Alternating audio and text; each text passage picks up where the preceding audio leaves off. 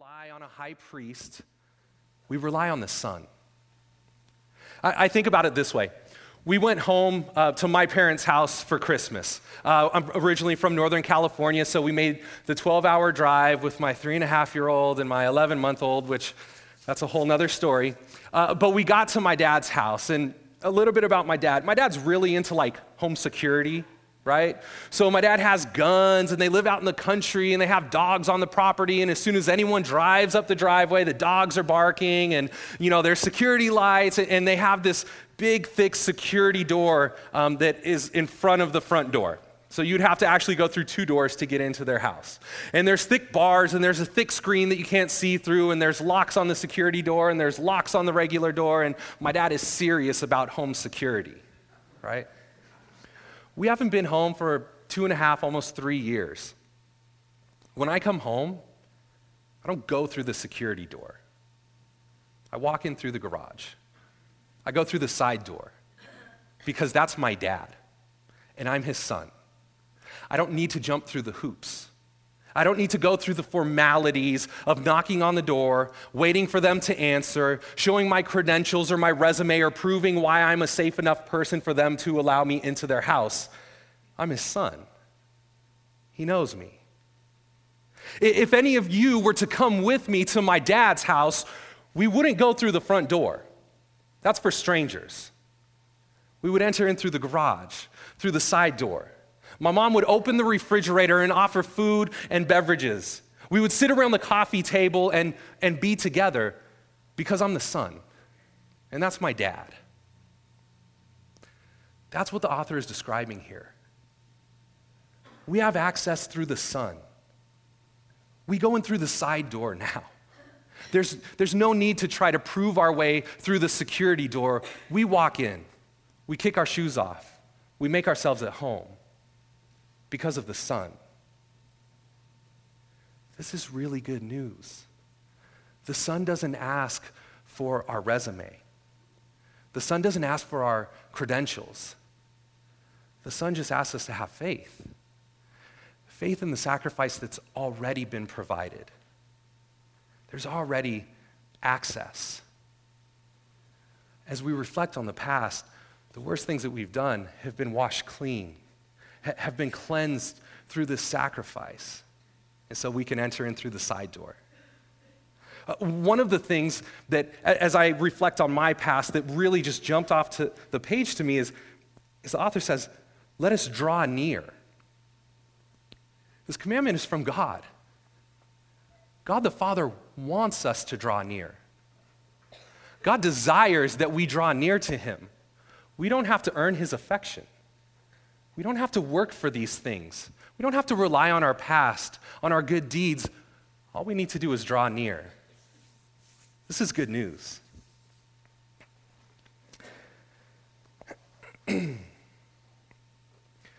Our past is cleansed.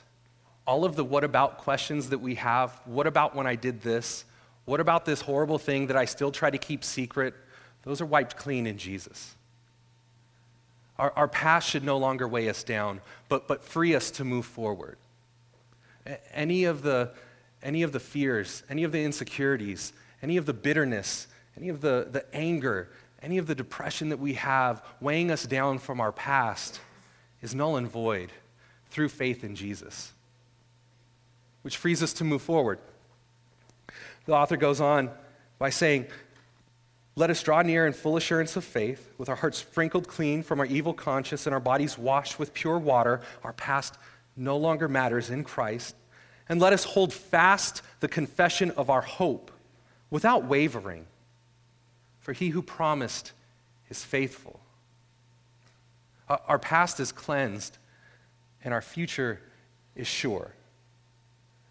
Not because of what we do, not because of our resume, not because of our five-year plan or our savings accounts or, or any of the great things about us, but our future is secure because of who God is. Some of us may be more likely to be weighed down by our past. Some of us may be more likely to be obsessed with our future, with our planning, with our worries, with our anxieties, with our fear, with our need to control things because of what might happen. We hear the what-if questions. What about this? What about that? What about the other? And the author is saying, as much as your past is taken care of, your future is taken care of as well. Because we know God is faithful. We know that God is good. Throughout the Old Testament, as God interacts with his people, he calls them to remember. And he'll say, remember who I am. Remember that I am the God of Abraham, Isaac, and Joseph. Remember my faithfulness to the promises, the covenants that I've made to these, these men, these fam- this family. Remember that I am the God who delivered you out of Egypt. Re- remember, remember who I am. Remember that I am the God who provided manna and quail and water as you wandered through the wilderness. Remember that I am the God who drove out your enemies into the promised land. Remember that I am the God who continues to make a way in our relationship, who continues to pursue you. Remember that I am faithful. My wife and I try to do this. It seems like more often than not, we have crazy circumstances pop, pop up in our lives and those moments of uncertainty. And, and at this point, we've had enough of those and we've seen that God is good, that they're still scary, but not quite as scary. Because we can look back and remember how God was faithful to us as we were dating. And, and we can look back and think about the crazy times of our engagement and the ways that God provided as I lost a job. And we can look back over our marriage and over choices that we've made and circumstances that have occurred and all of these different things and seeing God's goodness. And that makes the scary times not quite as scary. Because we can see if God has been good to us in the past and God is still being good to us in the present, then it's logical that God will continue to be good to us in the future. And it's amazing. At some of the darkest times, now on the other end, we see God's hand. We see God's plan beginning to unfold, and things that make us angry and things that made us cry and things that made us question, we can see God's goodness.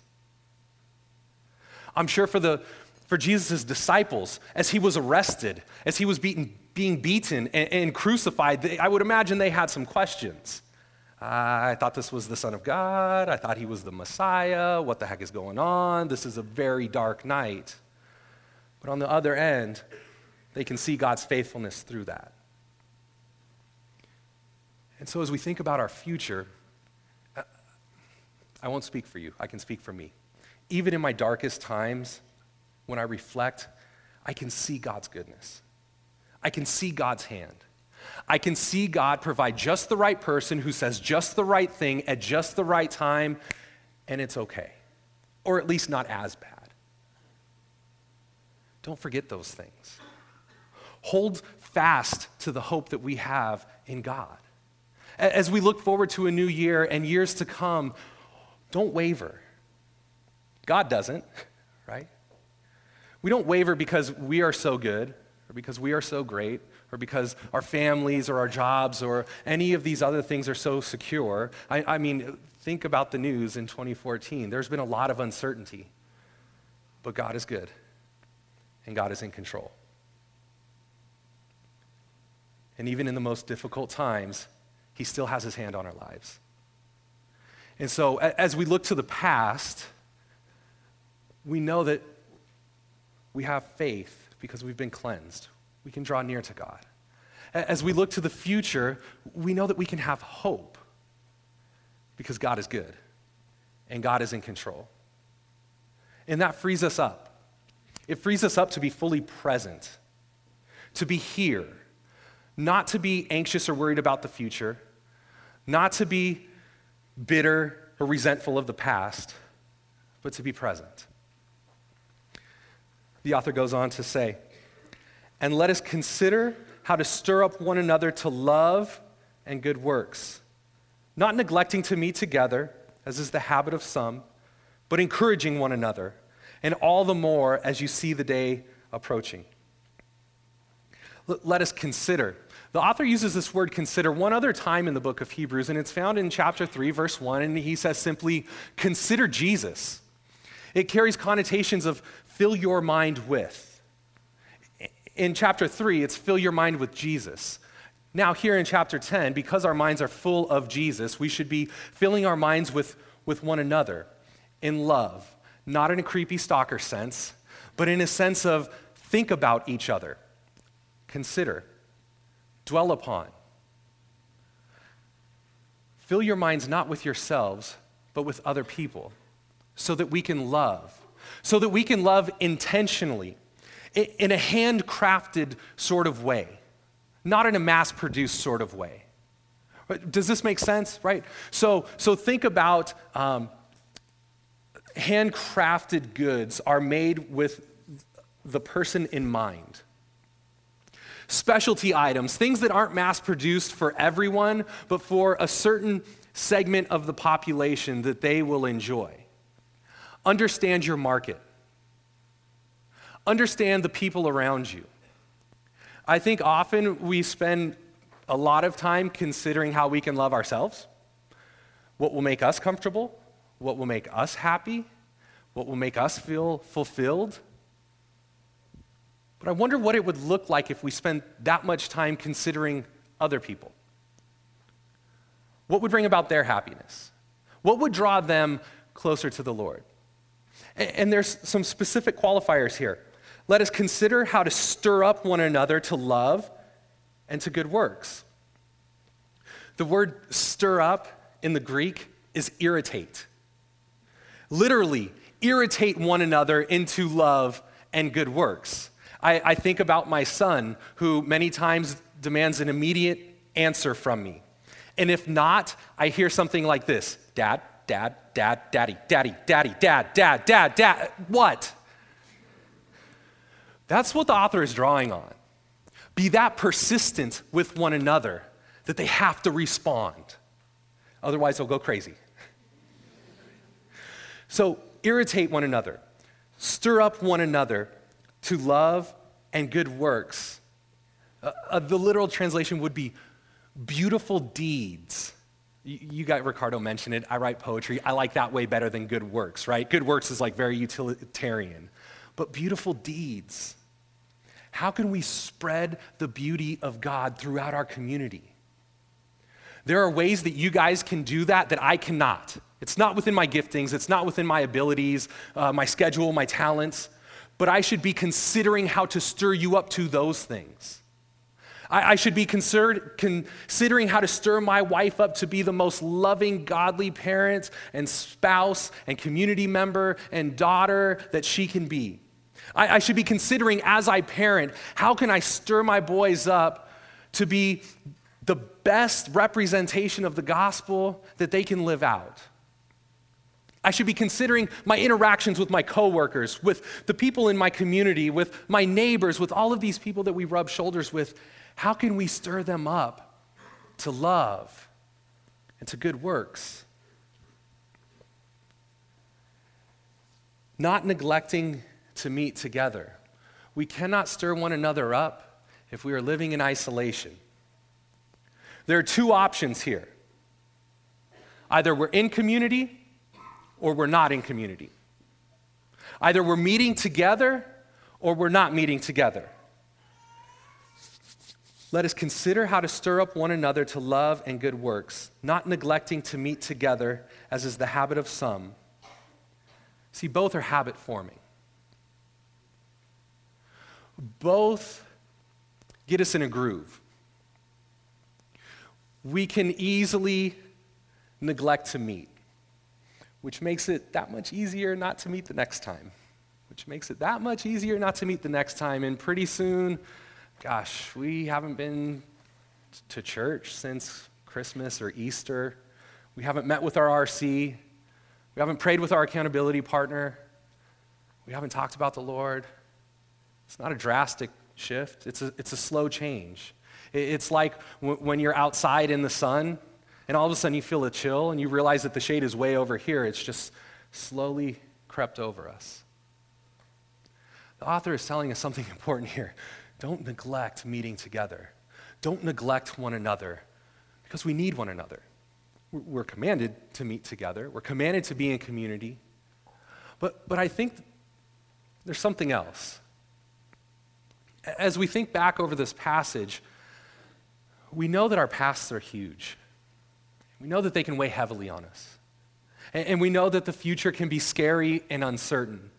And it's really, really easy to get caught up in those things. And we need each other. We need reminders. We need other people considering how to love us. We need other people considering how to stir up in us the desire to perform beautiful deeds in our community, in our families, and in our own lives. We need that, that irritant, right? That irritation of you should be loving. You should be trusting God. You should be having faith that your past is cleansed. Don't let it separate you from the Father.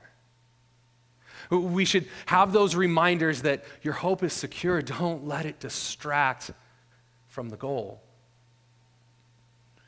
We should have those people in our lives that, that call us out, that say, hey, we haven't seen you for a while. You okay? We were created for community. We, we are created uh, to be in loving relationships with one another because that's the model that God has given us. Father, Son, and Holy Spirit working together.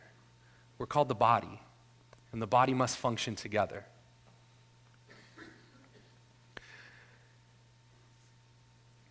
He ends with, we should be encouraging one another all the more as you see the day drawing near. There's a sense of urgency. Uh, there's a sense of, of call to action. The day is drawing near. We have a limited amount of time. Christ is coming back. What will we do with our days? What will we do with the minutes that we have? Will we spend them focused on the past? Will we spend them developing our own sacrificial systems, proving to God how worthy and how great we are? Will we spend them anxiously worried about the future, preparing, distracted? Will we spend them neglecting to meet together? Or will we spend them present, in love? Will we spend them living out the great example that Jesus left for us, who through faith in his sacrifice, our past is cleansed?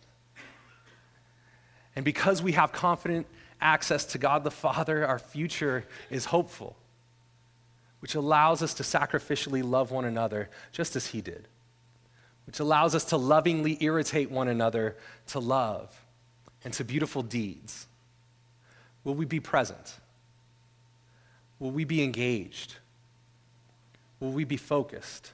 Because the day is drawing near. Will you guys pray with me?